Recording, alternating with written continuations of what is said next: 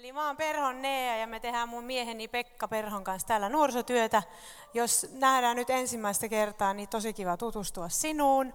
Jos sä täällä ekaa kertaa, niin tosi tervetullut.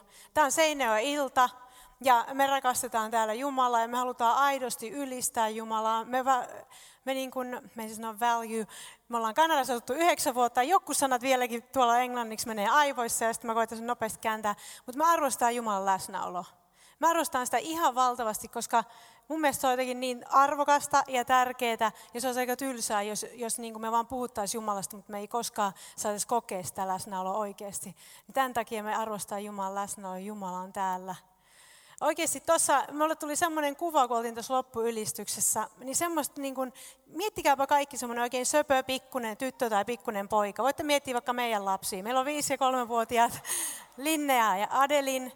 Ja mä näin vaan semmoisen kuvan pienestä tytöstä, joka oli semmoinen virne silmässä kulmassa. Ja se oli semmoisessa teltassa ja se kurkkasi sieltä. Ja sieltä tuli valo sieltä teltasta ja se kurkkasi silleen, niin kuin, että mä oon täällä. Niin kuin meidän tytöt aina, niillä on joku leikki meneillään. Mä näin semmoisen kuvan sellaista jostain pienestä lapsesta, joka kurkkasi. Oli silleen, niin kuin, että saanko mä tulla vapauteen. Että mulla on niin hyvä olo sisimmässä. Mä haluan vapauteen täältä. Ja mä uskon, että se on jotain semmoista, mitä Jumala haluaa tänään tehdä meidän kaikkien kohdalla. Mutta erityisesti joidenkin teidän kohdalla. Niin otetaan semmoinen asenne sydämet. Jees, mä oon sydän auki. Mä haluan Jumala kuulla sulta ja mä haluan, että mun elämä muuttuu joka päivä enemmän ja enemmän. Eikö? Yes. Kuinka moni teistä rakastaa rakennella jotakin? Tai kuinka moni on joskus rakennellut jotakin? Onko meillä rakentajia talossa? Yes. Jotkut meistä on ehkä tämä perusesimerkki Ikean huonekalut tai Ikean jotakin. Tai me ollaan rakenneltu varmaan jossain käsityötunnilla jotakin. Ja toiset meistä on siinä taitavampia, toiset ei. Minä en lukeudu niihin taitaviin. Mä osaan kyllä ohjeita noudattaa, mutta rakentaja en ole. Mutta toiset meistä on. Ja mä uskon, että kaikki meistä on siinä samaa mieltä, että oikeasti sillä on todellakin väliä, miten sä rakennat. Et kaikki me voi ajatella, että mä tuolin ja mä rakennan tämän tuolin, mutta sillä oikeasti ja silloin on todellakin väliä, miten sä rakennat sen tuolin. Sä et voi vaan ottaa ja silleen, että no ihan sama, niin kuin mä nyt pistän tässä vaan naulaa ja ruvia ja kaikkea, niin eikö sitten tuoli, tuoli tuu. Mutta sillä on oikeasti väliä, miten sä rakennat. Kuinka moni, jos sä käännyt sun kaverin puoleen, niin kysypä siltä sun kaverilta, että minkälainen rakentaja sä oot. Meneekö sulla helposti hermot? Onko se kärsivällinen rakentaja? Jaksatko lukea ohjeet loppuun? Kaikki avioparit näyttää näin, että ei puhuta tästä nyt. Yes. Se, miksi mä halusin vähän miettiä tähän alkuun siitä, että me mietitään, että minkälaisia rakentajia me ollaan.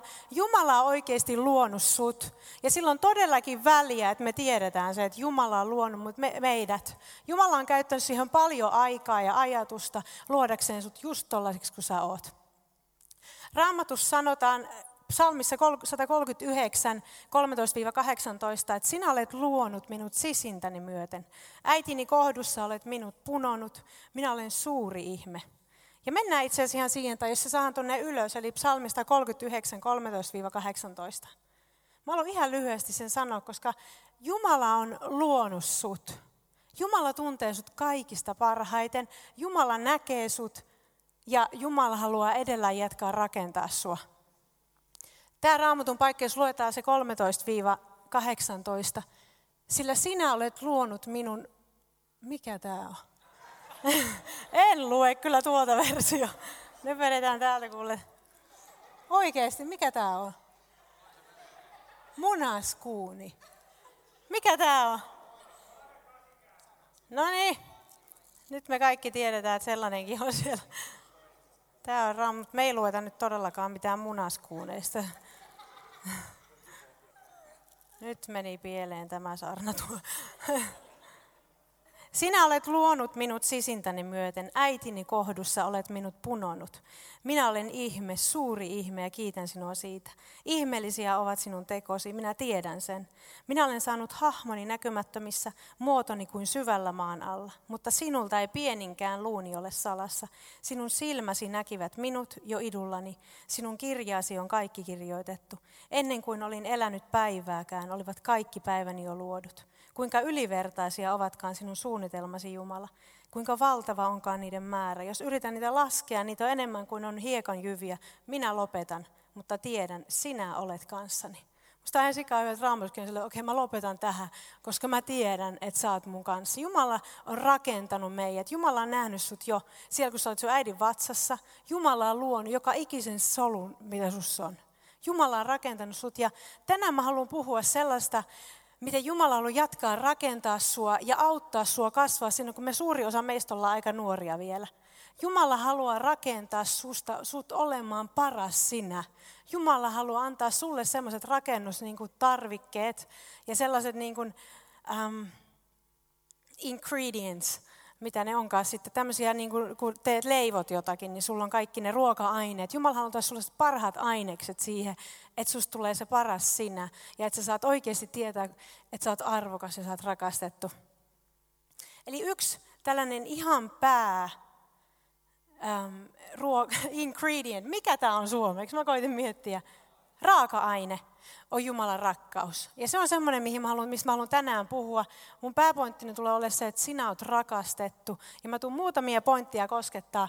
Mutta yksi semmoinen pääraaka-aine sille sun rakennelmalle, jossa kuvittelisit olevas rakennus, niin on se, että Jumala on rakastanut sua. Jumalan rakkaus on yksi ihan pääraaka-aine sille. Jos mä saisin nyt tonne taakse yhden ainoan lauseen, mikä tulee olemaan siellä läpi tämän puheen, ja se on tässä.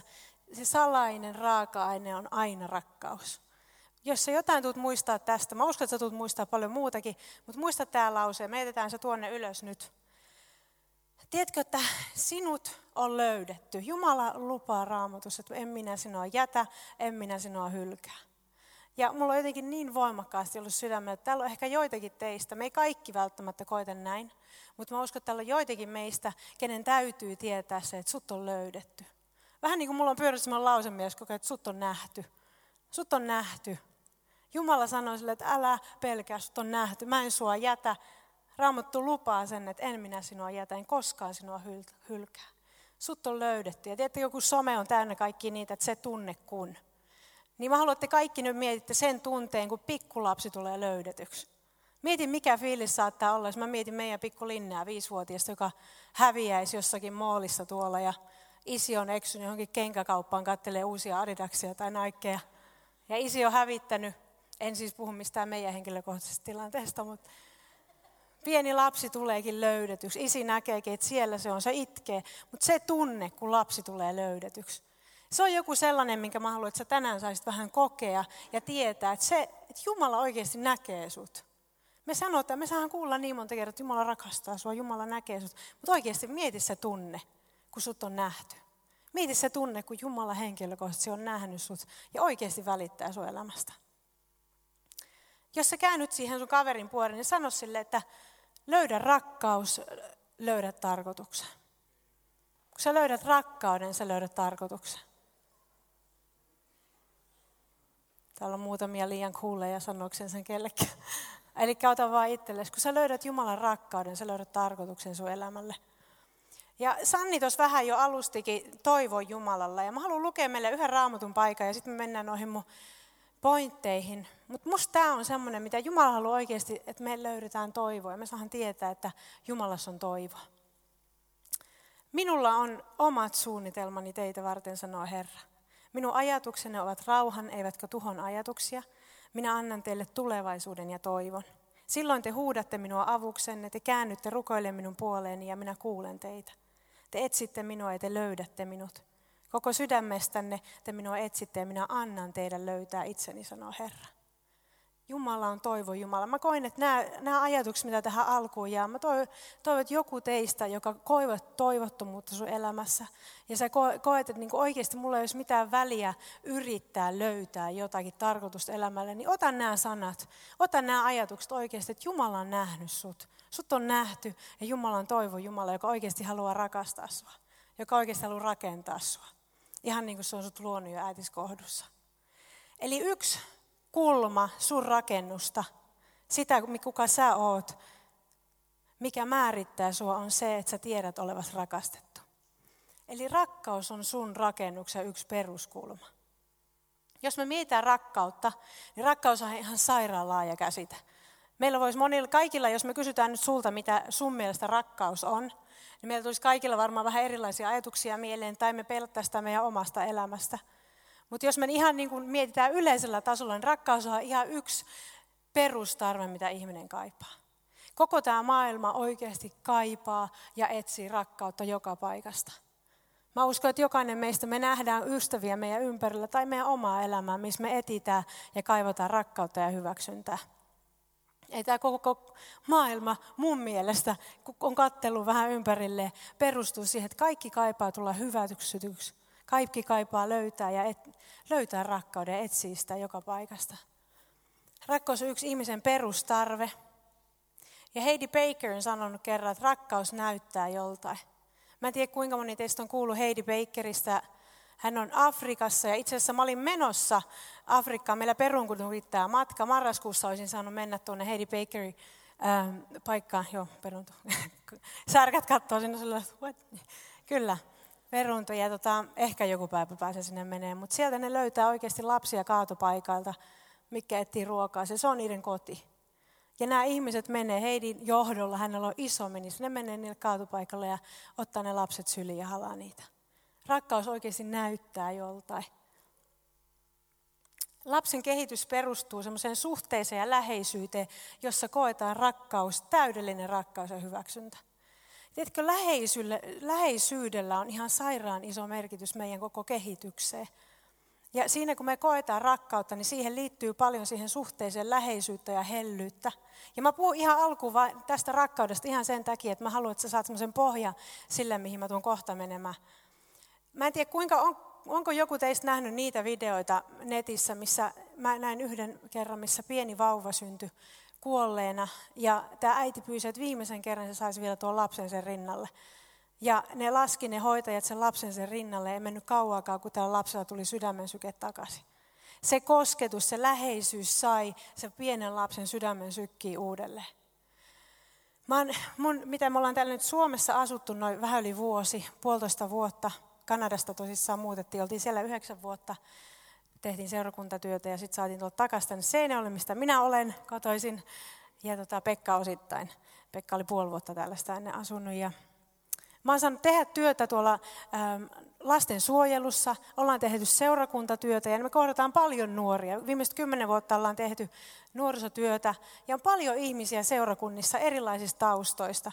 Ja mä haluan tämmöisen esimerkin teille heittää, missä mä oon myöskin, kun on täällä asuttu, ollaan asuttu vuosi, niin mä oon tehnyt myöskin maahanmuuttajayksikköä, missä on paljon nuoria, ketkä tulee tosi kovista taustoista, näitä yksin maahan tulleita poikia. Ja Mä oon semmoisia pieniä havaintoja tehnyt tuolla tähän läheisyyteen riippuen ja siihen, miten mä uskon, että rakkaus ja se läheisyys ja hellyys saa ihmisessä, minkä vaikutuksen se oikeasti tekee.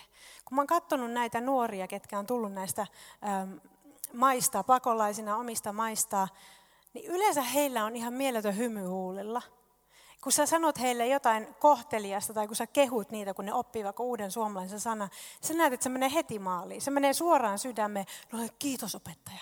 Kiitos, kiitos äiti. Ne kutsuu äidiksi, vaikka saattaa olla eh, aika lähellä omaa ikää, mutta se on hieno juttu. Mutta heillä se menee heti perille. Mutta sitten ne on kertonut myöskin niistä taustoista, että suuri osa, täällä nyt ei varmaan hirveän pieniä, mutta suurin osa heistä on nähnyt heidän omien vanhempien telotuksen. Suurin osa heistä on nähnyt tosi rankkoja juttuja, mitä mä uskon, että kukaan meistä tässä huoneessa tänään ei ole nähnyt. Sitten kun mä taas on, ollaan tehty nuorten kanssa työtä, on ollut lastensuojelun parista nuoria, on ollut seurakunnista hyvistä perheistä, mutta kun sä oot heidän elämään puhunut, ja nyt tämä nyt on ihan muutamia esimerkkejä, mutta kun joidenkin heidän elämään sä oot puhunut, vaikka elämää tai rakkautta, niin monessa oot huomannut, että tämä ei mennyt perille. Siellä tulee joku kipu vastaan tai siellä tulee muurit vastaan. Ja mä rupesin miettimään, että miten tämä voi olla. Tässä meillä on näitä maahanmuuttajapoikia, jotka on nähnyt aivan järkyttäviä asioita. Mutta heillä se menee se kehu, se menee se rakkaus suoraan kotiin. Mutta sitten mulla on nuoria, jotka on asunut kuitenkin hyvinvointivaltiossa, mutta he ei osaa ottaa vastaan rakkautta. Ja mä vedin semmoisen yhteen päätelmän siitä, että nämä pojat sieltä, maahanmuuttajapojat, kertoo, että heillä oli rakastava äiti, heillä oli rakastava isä. He näki jotain tosi kauheita, mutta he sai vastauttaa kodissaan semmoista pyynteetöntä rakkautta. Verrattuna sitten taas on nuoria, ketkä ei ole nähnyt semmoisia rajuja juttuja, mutta siellä on jäänyt ehkä lapsuudessa, he on jäänyt vaille jotakin sellaista, mikä olisi taas tuonut heille semmoista perustaa. Oikeasti läheisyydellä, hellyllä, hellyydellä ja rakkaudella on tosi iso merkitys sun elämään. Ja kun mä tässä mä olin rukouksessa ja valmistelin tätä puhetta, niin Jumala puhuu mulle semmoisen yhden lauseen, minkä mä uskon, että mä haluan pohjustaa koko tämän. Mä en pitkään tule toivottavasti puhumaan, mutta mulla tuli semmoinen ajatus, mitä koit pyhähenki puhuu mulle, kun mä olin rukouksessa. Mä istuin meidän sängyllä, mä yleensä siinä valmistelen saarnoja ja yhtäkkiä Jumala puhuu tämmöisen lauseen. Mä haluan lukea sen sulle, se on englanniksi, mä voin sitten vähän tulkkailla, jos joku haluaa. Sometimes we just need a hug from him, a quiet moment in his presence. when neither of us say anything. His closeness reassures us of his love. Et siinä kun mä olin rukouksia ja valmistelin tämä puhetta, niin mä koin kun pyöhenki yhtäkkiä sanoa, että ne, joskus me vaan tarvitaan niin kuin isän hali. Joskus me vaan tarvitaan isän halaus. Ja semmoinen halaus ja semmoinen läheisyys, missä kummankaan me ei tarvitse sanoa yhtään mitään. Ja se läheisyys vakuuttaa meidät hänen rakkaudesta. Mä en tiedä kuuliko mutta joskus me tarvitaan semmoinen läheisyys, semmoinen halaus Jumalalta, missä kumpikaan meistä ei sano yhtään mitään. Se läheisyys vakuuttaa sut hänen rakkaudesta. Meidän kummankaan ei tarvitse sanoa niissä hetkissä mitään. Tosi monesti me ollaan kovia puhumaan ja me tuodaan Jumalamme asioita. Me ajatellaan, että Jumala on kuuro, että me kerrotaan niin monta kertaa, että hei Jumala, eikö vastaa? Mutta joskus on niitä hetkiä, että mä uskon, että tosi monen meidän tulisi löytääkin semmoinen paikka, missä me ollaan Jumala edes. Me, ei, me saadaan kokea, että me ei tarvitse oikeasti sanoa yhtään mitään. Eikä Jumala välttämättä tarvitse sanoa yhtään mitään, vaan se läheisyys vakuuttaa sut Jumalan rakkaudesta. Silloin kun mä koin tämän lauseen ja kirjoittelin sitä ylös, niin meidän Linnea rupeaa karjuu ihan täysillä. Meidän viisivuotias vetää jalat silleen niin kuin, pff, ja ihan täysillä siinä meidän huoneen ulkopuolella karjuu. Mietin, että tämä ei ole todellista, mä koitan valmistaa mun saarnaa. että nyt niin antakaa mulle tämä rauha. Ja mä ajattelin, no niin, Pekka menee hoitaa Linneä ja menee ottaa sen syliin ja näin. Mutta sitten siinä hetkessä mä katsoin Linneä, kun se katsoo mua ja karjui siinä. Mä että tämä on isin työ nyt. Mun pitää saada tämä tehtyä. Siinä hetkessä pyöhenki pysäyttikin mut ja sanoi, että ne ja me ei ota Linneä syliin. Ja mä saman tien nousin, mä menin ja otin Linneän syliin. Linnea katsoo mua ja sille itku loppuu siihen hetkeen, kun mä nostan sen syliin. Mä kävelen takaisin siihen sängylle ja me mennään vaan istumaan siihen sängylle. Hetken päästä Linnea katsoo mua suoraan silmiin. Ei, se, se ei sano yhtään mitään, enkä mä sano yhtään mitään. Ja sitten se laskee päänsä tähän rinnalle. Ja me istutaan siinä melkein 15 minuuttia hiljaa. Kumpikaan meistä ei sano yhtään mitään, mutta se läheisyys vakuuttaa Linnea siitä, että kaikki on hyvin. Se läheisyys vakuuttaa Linnalle, että kaikki on hyvin. 15 minuuttia on tosi pitkä aika olla hiljaa viisivuotiaalla, ainakin meidän lapsille. Mutta siinä hetkessä Linnea sai kokea jotakin. Se puhui se tilanne hänelle enemmän. Äiti tuli, otti syli ja me istuttiin ihan hiljaa. Ja se hoisi mua myös. Mun ei tarvinnut sanoa mitään Linnalle, koska se läheisyys teki se asiansa. Me tarvitaan Jumalan kosketusta ja läheisyyttä. Sen kautta me ymmärretään meidän arvo, sen kautta me ymmärretään meidän tarkoitus, kun me tiedetään Jumalan sylissä, mitä me ollaan. Me tiedetään olevamme rakastettuja, sen kautta me löydetään tarkoitus meidän elämälle. Sillä on todellakin merkitystä, että me saadaan kosketusta Jumalalta, että me opitaan olla Jumalan läsnäolossa, että me saadaan tuntea Jumalan rakkaus. Älä koskaan, älä koskaan niin kuin aliarvioimaan sitä, miten, miten se läheisyys ei mukaan tekisi meihin vaikutusta vauvat, jotka on kuollut, saa läheisyydessä uuden elämän. Yksi semmoinen nainen raamatus, ja mä en tätä lue tätä raamatun paikkaa, mutta moni teistä varmaan muistaa sen vertavuotavan naisen. 12 vuotta tämä nainen oli vuotanut verta, ja hän oli mennyt kaikki, Raamattu sanoi, että se oli mennyt läpi kaikki lääkärit, kaikki lääkkeet, mikä ei auttanut. Mutta se ihmistungoksessa näki, että Jeesus menee tuolla, ja mä tarviin edes yhden kosketuksen Jeesukselta sitten tämä nainen menee ja koskettaa Jeesusta. Ja siinä hetkessä Jeesus pysähtyy ja kysyy, että kuka koski mua. Koska Jeesus tunsi, että joku kosketti häntä ihan eri lailla. Tämä nainen parantuu siinä hetkessä siitä, mikä hän oli vaivannut 12 vuotta. Mikään ei auttanut, mutta yksi kosketus Jeesukseen auttaa. Tiedätkö, me tarvitaan Jumalan kosketusta. Me tarvitaan sitä. Ja se, millä asenteella tämä nainen meni, oli se, että mä en välitä. Täällä on kuinka paljon ihmisiä. Jeesus oli menossa ihan muualle. Mutta Jeesus, että sä pysähtyi tämän naisen kohdalle, koska se näki sen sydämen, joka halusi vain sen yhden kosketuksen. Mä haluan sytyttää sussa sellaista sydäntä, joka sanoo, että jees, mä haluan Jumala, mä haluan enemmän sua. Mä haluan tuntea sut just sellaisena kuin sä oot. Eli miten sun elämä muuttuisi, jos sä tietäisit, että Jumala on armahtanut, Jumala on armahtanut sut, Jumala rakastaa sua ja on kutsunut sut yhteyteen. Miten sä luulet, että sun elämä muuttuisi? Jos oikeasti ymmärrät, että sä oot armahdettu, sua rakastetaan ja sut on kutsuttu yhteyteen. Nimittäin Jumala Isä on ratkaissut kaiken jo rakkaudella. Rakkaus on oikeasti ihan kaiken kasvupohja. Rakkaus on kaikki, mitä tämä maailma etsii. Ja Jumala on jo sillä koko meidän elämän ratkaisu. Eli kolme ajatusta, jotka mä tuun teille tänään jättämään, on yksi, sä olet armahdettu. Kaksi, sä oot rakastettu. Ja kolme, sä oot kutsuttu. Eli yksi, sä oot armahdettu, syntinen. Ja tämä tulee monille sillä, että no niin, me olemme armahdettuja syntisiä. Mutta kaikki me tietää, että kukaan meistä ei ole täydellinen. Kaikki me ollaan syntiä tehty. Mutta sä oot armahdettu syntinen. Kakkonen, sä oot rakastettu. Sä oot Jumalan lapsi. Sä oot Jumalan tytär, sä oot Jumalan poika. Sä oot rakastettu Jumalan lapsi. Ramtu sanoo monissa paikoissa, että kaikki olette Jumalan lapsia, kun uskotte Kristukseen Jeesukseen. Sinä et siis enää ole orja, vaan lapsi. Me ollaan Jumalan rakastettuja lapsia. Sä saat olla Jumalan tytär, sä saat olla Jumalan poika. Ja kolme, sä oot Jumalan kutsuttu. Ja tiedätkö miksi sä sut on kutsuttu olemaan? Villi Veikkaus, uskaltaa kukaan huuta. Miksi sut on kutsuttu olemaan? Kyllä, sut on kutsuttu olemaan sinä. Koska sä et kukaan muu voi olla. Sut on kutsuttu olemaan sinä. Ei koki vapauttavaa, koska me ei oikeasti voida enää miksikään muuksi muuttua. Jumala rakastaa sinua just tollasena. Jumala tietää joka ikisen jutun susta. Niin kuin Pekka joskus sanoi, että Jumala varmaan joku hiusfriiki, koska Jumala oikeasti tietää sun hiusten määränkin. Kuinka moni edes tietää sun hiusten määrä? Eli on jotain, mitä Jumala tietää susta, mitä sä et tiedä. Jumala tuntee sut paljon paremmin kuin me tiedetäänkään. Sä oot Jumalan armahdettu, sä oot Jumalan rakastettu ja sä oot Jumalan kutsuttu. Se, että me ollaan armahdettuja, niin risti avasti. Se on näin yksinkertaista. Meillä ei näy ristiä, kun me ollaan nuorteillassa se peitetty tuonne. Mutta siellä on risti.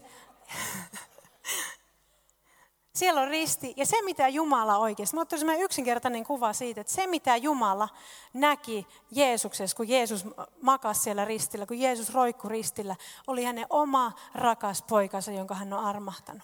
Tiedätkö, että se poika kantoi sun kaikki synnit. Ja se rakkaus, mikä Jumalalla on Jeesusta kohtaan, joka roikkuu siellä ristillä, on tullut sun osaksi. That's good news. Oikeasti se rakkaus, mikä Jumalalla on Jeesusta kohtaan, Jeesusta, joka kuoli sun puolesta ristillä, on tullut meidän osaksi. Tämä on se simple niin kuin, tällainen evankeliumi siitä, mitä risti on avannut meille tien. Jumalan armo on avattu tie ristin kautta. Risti avasi tien rakkauteen, rakkauteen ja risti, anteeksi, rakkaus perustuu täysin armoon. Se rakkaus, mitä me saadaan Jumalan työn kautta kokea, perustuu ihan täysin armoa. Johannes 3.16, varmaan kaikki meistä tietää se. Jos ei, niin kannattaa opetella, se on aika perusjuttu. Niin Jumala rakasti maailmaa, että antoi kaikki ainokaisen poikansa. Jumala rakasti maailmaa. Se on heti ensimmäisenä siinä, koska Jumala rakasti, hän antoi poikansa. Eli se, mitä Jeesus teki ristillä meidän puolesta, antaa meille rakkauden. Teikö ihan nopeasti Efesolaiskirjeessä 2, sanotaan, että ennen me oltiin vihan alaisia, kuolleita rikkomustamme ja syntiemme tähden. Mutta laupeus oli niin suuri ja hän rakasti meitä suuresti, että nyt me saadaan olla eläviksi tehtyjä. Eli ennen me oltiin syntiemme tähden kuolleita, mutta nyt me ollaan eläväksi tehtyjä sen kautta, mitä Jeesus teki. Se tarkoittaa sitä, että sä oot armahdettu. Ähm, ja ihan vaan tuommoisena pointtina, monesti me saadaan kuulla siitä, kuinka me ollaan vaan armahdettuja syntisiä. Kuinka moni teistä on joskus kuullut että no me ollaan vain uskovina armahdettuja syntisiä? Sehän on totta, mutta ei se, te, se ei saisi olla sun identiteetti, että sä vaan ajattelet, että no mä nyt on vaan armahdettu ja that's it. Sä oot kutsuttu, sä oot Jumalan lapsi, raamattu on täynnä sitä. Mä vähän kiirehdin, kun mä haluan mennä noihin toisiin pointteihin. Kakkonen, eli ykkönen, että sä oot armahdettu. Kakkonen, sä oot rakastettu. Tiedätkö, meidän tulee tuntea, tähän mä haluaisin purautua vähän syvemmin, koska mä uskon, että jos sä tämän saat, niin sulla tulee tulee sellainen rohkeus sun sisimpään, ja sä tulet sanomaan ei niille asioille, mitkä oikeasti on vaan hajottaa sua, mitkä on rikkomassa sua, mitkä ohjaa sun elämää sellaiset, että sulla on aina sellainen olo, että mä en riitä, mä en riitä, mä en riitä. Koska oikeasti sillä on tosi paljon merkitystä, ketä me kuunnellaan. Minkälaisia ajatuksia sä sun elämässä kuuntelet? Minkä kautta sä peilaat sun elämään? Koska tosi monesti ne kaikki kokemukset, mitä meillä elämässä on, ne sanat, mitä meidän elämään puhutaan, me peilataan ihan automaattisesti sen kautta sitä, minkälaisena me itsemme nähdään, minkälaisena me meidän arvomme nähdään. Tiedätkö, mä kerran tapasin semmoisen nuoren, en sano oliko Suomessa tai Kanadassa, mutta semmoinen nuori tuli, se tosi synkkiä aina pukeutunut oli ja tuli mulle sanoa näin, katsoi mua pitkään silmiin ja sanoi, että tiedätkö mitä mun koulukuraattori sanoi mulle? Tämmöinen nuori poika, 17-vuotias. Sanoi, että mun koulukuraattori sanoi mulle, että sua synkempää kaveria mä en ole ikinä nähnyt. Miten sä ne luulet, että mä voin olla mitään muuta, jos sen näkee tällaisetkin auktoriteetti-ihmiset mun elämässä? Siinä siis se mursi mun sydäntä, kun mä mietin, että tämä kaveri elää sen mukaan, mitä hänelle on puhuttu. Sillä on sanottu, että sua synkempää kaveria ei ole. Ja se on ottanut sen ikään kuin identiteetikseen. Oikeasti tämä kaveri oli tosi synkkä ja vielä kun tiedän missä on ja missä menee, niin se, se jollakin tavalla on värittänyt hänen elämää ja sitä, mitä hän luulee, että hän on. Ketä sä kuuntelet? Minkälaisiin ajatuksiin sä perustat sun koko elämä? Minkälaisiin kokemuksiin sä perustat sun elämä? Tiedätkö, että ne vaarat sanat, joiden kautta me peilataan, ohjaa tosi paljon meidän elämää. Ihan vain sen takia, koska me halutaan tulla rakastetuksi, me halutaan tulla hyväksytyksi. Me halutaan kaikki tulla rakastetuksi ja hyväksytyksi. Mä en usko sua ollenkaan, jos sä sanot, että en mä.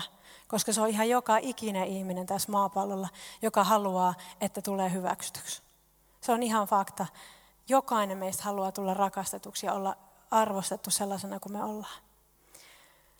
Mutta semmoiset väärät sanat aiheuttaa meissä keskeeräisyyttä ja se on yksi vihollisen nimenomaan väline hämäyttää sua. Ja semmoisena välineenä, mitä vihollinen käyttää sun elämässä nimenomaan tuodakseen semmoista keskeneräisyyttä, on pelko, katkeruus, viha, epävarmuudet, häpeä, katkeruus. Kaikkia tällaisia välineitä, mitä vihollinen tuo sun elämään, jotta sä jäisit keskeeräiseksi.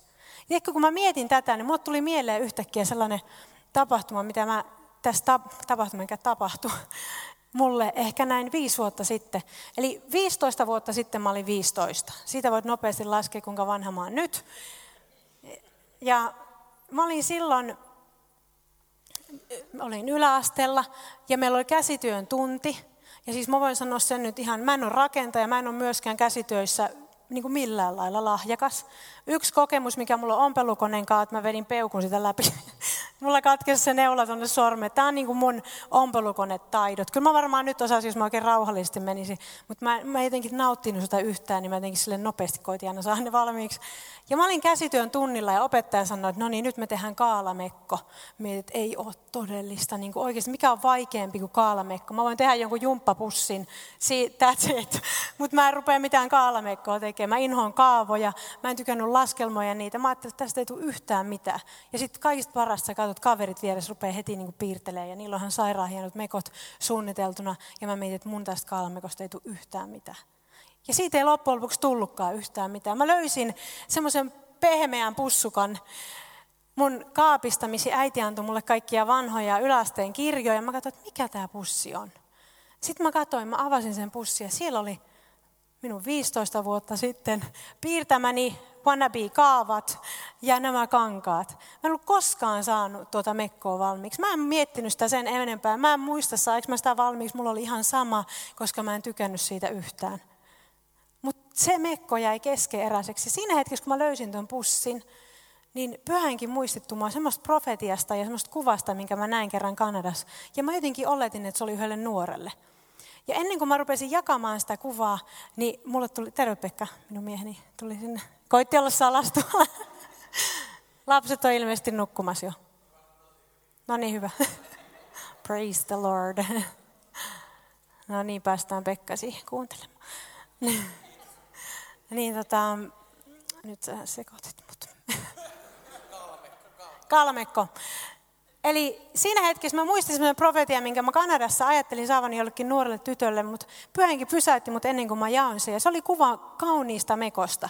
Ja pyhänkin sanoi, että tässä on mekko ja sä oot jostain syystä astunut sen ulkopuolelle, mutta tämä on täydellinen sua varten. Astu siihen, se on sun kutsumus, se on se, mitä minkälaisena mä sut näen, se on sun täydellinen arvo on siinä, se on sua varten tehty. Ja kun mä katsoin sitä mekkoa, mikä mulla oli jäänyt kesken yläasteella, niin mä tajusin siinä, että tämä on just mitä vihollinen haluaa meille tehdä. Vihollinen haluaa jättää meidät niin keskeneräiseksi. Vihollinen haluaa hämäyttää meitä muistuttamalla meidän menneestä, meidän omistamoista tai niistä, mitä me ollaan meidän omassa elämässä koettu, että mulle tehtiin väärin. Ja ne on todellisia tapahtumia, ne on todellisia haavoja, ne on todellisia kipuja, mutta ne ei saisi olla millään lailla estää sinua oikeasti tavoittamasta sitä, mitä Jumala on, miksi Jumala on halunnut. Jumala on kutsunut sut olemaan sinä ja sut on tosi tarkasti rakennettu. Ja Jumala haluaa käyttää rakkautta sun rakennusmateriaali vielä tänäkin päivänä, koska se rakkaus on oikeasti aina se salainen ingredient. Tiedätkö, vihollinen haluaisi, saisi liian rikki löytääkseksi sen, mikä sut ehjäksi tekee. Vihollinen haluaa, että sä oot niin rikki, että sä et löydä näistä, mikä sut oikeasti ehjäksi tekee. Sä et ole koskaan liian rikki, etteikö Jumala voi sua eheyttää. Sä et ole koskaan liian rikki. Et koskaan. Et. Ja se kun nyt sanoo mielestä olen, niin et ole. Sä et ole koskaan liian rikki, etteikö Jumala voi sua eheyttää. Mä haluan puhua jollekin oikeasti uskoa. Mä haluan tänään, mä näytän teille semmoisen videon loppuun, missä mä haluan, että me, meistä, meistä nousee semmoinen suomalainen. Se on jossakin tuolla, se on meillä jokaisella, mutta semmoinen pyhä raivo. Semmoinen pyhä niin kuin, lujuus, sellainen voima, että me tiedetään, että mä pystyn tähän. Sä et ole liian rikki, etteikö Jumala voi sua löytää. Sä et ole koskaan liian rikki, etteikö Jumala voi sua oikeasti eheyttää. Ota riski ja hyppää siihen syliin, mistä mä äsken puhuttiin. Sitä paitsi se syli pitelee tätä koko maailmaa. Ihan niin kuin se pettäisi. Se syli pitelee tätä koko maailmaa, aivan kuin se pettäisi. Yksi kaveri, yksi tyyppi raamatus, joka on musta ihan silloin sairaan hyvä asenne, oli Daavid. Ja tämä oli nyt tämä Daavidin kolje. Tarina, mikä me varmaan ollaan kaikki joskus ehkä kuultu, pikku Daavid. Mutta tiedätkö, mikä mua siunaa? Kolme juttu, mikä mua siunaa Davidista tosi paljon. Davidin asenne. Se, että se palveli omassa palvelutehtävässään. Se paimensi lampaita.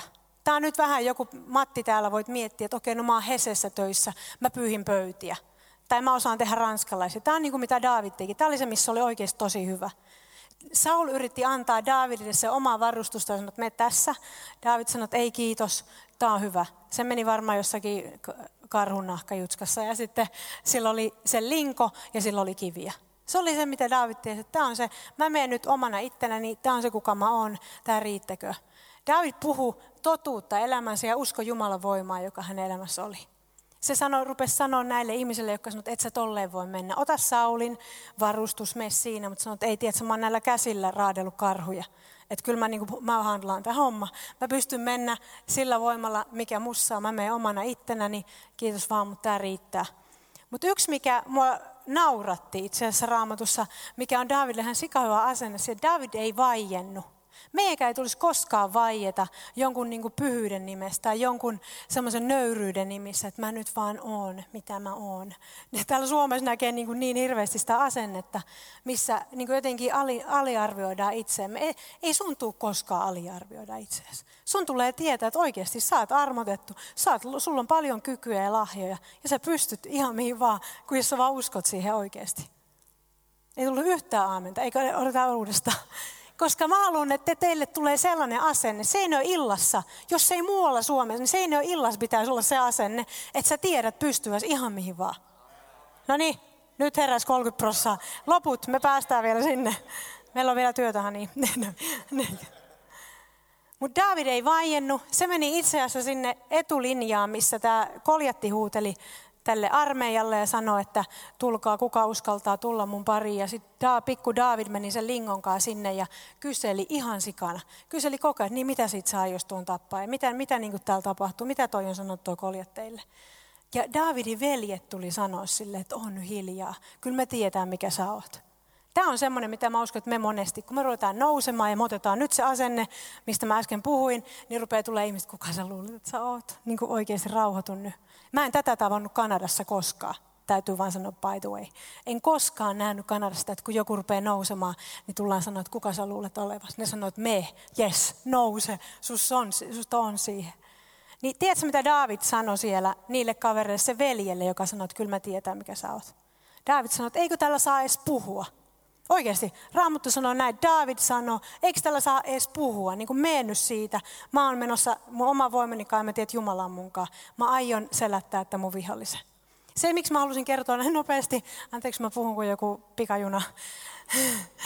Mä halusin, että sä tiedät sen, että kun sä otat sellaisen asenteen sun elämässä, missä sä luotat siihen voimaan, mikä sulle on annettu, sä tiedät Jumalan rakkauden sua kohtaa ja sä tiedät sun arvon ja tarkoituksen sen myötä, niin sä pystyt selättää sun vihollisessa. Sä pystyt selättää sun vihollisen. Tiedätkö, että siinä raamatun paikassa sanotaan, että joko sä olet sen orja tai siitä tulee sun todistus. Joko sä oot koljadin, koljadin sun vastustajan orja, tai sitten siitä tulee sun todistus. Millä asenteella sä meinaat mennä kohti niitä sun pelkoja, mitä vihollinen käyttää vähämäytykseksi? Se haluaa jättää sut keskeeräiseksi. Miksi me uskottaisiin niihin valheisiin? Oikeasti. Ennen sä olit nöyryytetty, hylätty, häpäisty, toivoton, yksin, mahdoton tapaus, vahinko, ja se lista vaan jatkuu. Se luo aika mitä kuvia siitä, mitä sä koet itse oleva. Mutta eikö Jumalan rakkauden kautta oot Jumalan lapsi. Oot rakastettu ja oot kutsuttu. Se on sun oikea identiteetti. Oot rakastettu ja oot kutsuttu ja oot armahdettu. Oot armahdettu, oot rakastettu, oot kutsuttu. Isän lupaukset sulle, mä oon melkein valmis, ihan kohtaan valmis. Isän lupaukset sulle on Jesaja 54. Siellä sanotaan, että hylätty löydetään, nurkkaan ahdistettu haetaan. Hetkeksi minä sinut jätin, mutta suuressa rakkaudessani ja minä nyt haen sinut takaisin. Jumala sanoo. Hetkeksi minä sinut jätin, mutta suuressa rakkaudessa mä nyt haen sinut takaisin. Nämä on oikeasti Jumalan lupauksia sun elämä. Jumala rakastaa sua. Jumala hakee sut. Jumala ei ole jättänyt sua missään vaiheessa, eikä hylkää sua missään vaiheessa. Sinun nimesi on oleva rakastettuni. Sä tulet olemaan kuin uudelleen rakennettu kaupunki. Sinun nimesi, sulla tämä uusi nimi, joka on rakastettu. Oikeasti Raamattu sanoo näin. Usko pois. Ei ollut vain ne ja omia juttuja täällä. Se oli raamatusta. Ja nyt, ennen kuin mä lopetan, mä haluan, että sä laitat sun oman nimen tähän kohdalle. Ja kun sä kuuntelet, kun mä luen Jeremia 31.3, pistä sun oma nimi Israelin kohdalle. Täällä missä sanotaan Israel, laita sun oma nimi sille kohdalle. Ja huokaise tämä Jumalan puoleen tai rukoile tai ole ajatuksena. Minä olen aina sinua rakastanut, Nea. Siksi vedän sinua luokseni uskollisesti. Minä rakennan sinut uudelleen. Taas sinä noiset neitsyt, Nea. En ole enää neitsyt. Jälleen sinä koristaudut juhlaan. Otat käteesi rummun, lähdet karkeloon toisten iloitsevien kanssa. Anteeksi, jos toi loukkasi jotakin, mutta mä oon naimisissa niin se ei pidä paikkaansa. Sinä lähdet karkeloon toisten iloitsevien kanssa. Mä en hirveästi tykkää tuossa sanassa karkelo, mutta sä lähdet oikeasti iloitsevien kanssa. Sä nouset, sulla tulee ilo sun sydämeen ja sä nouset.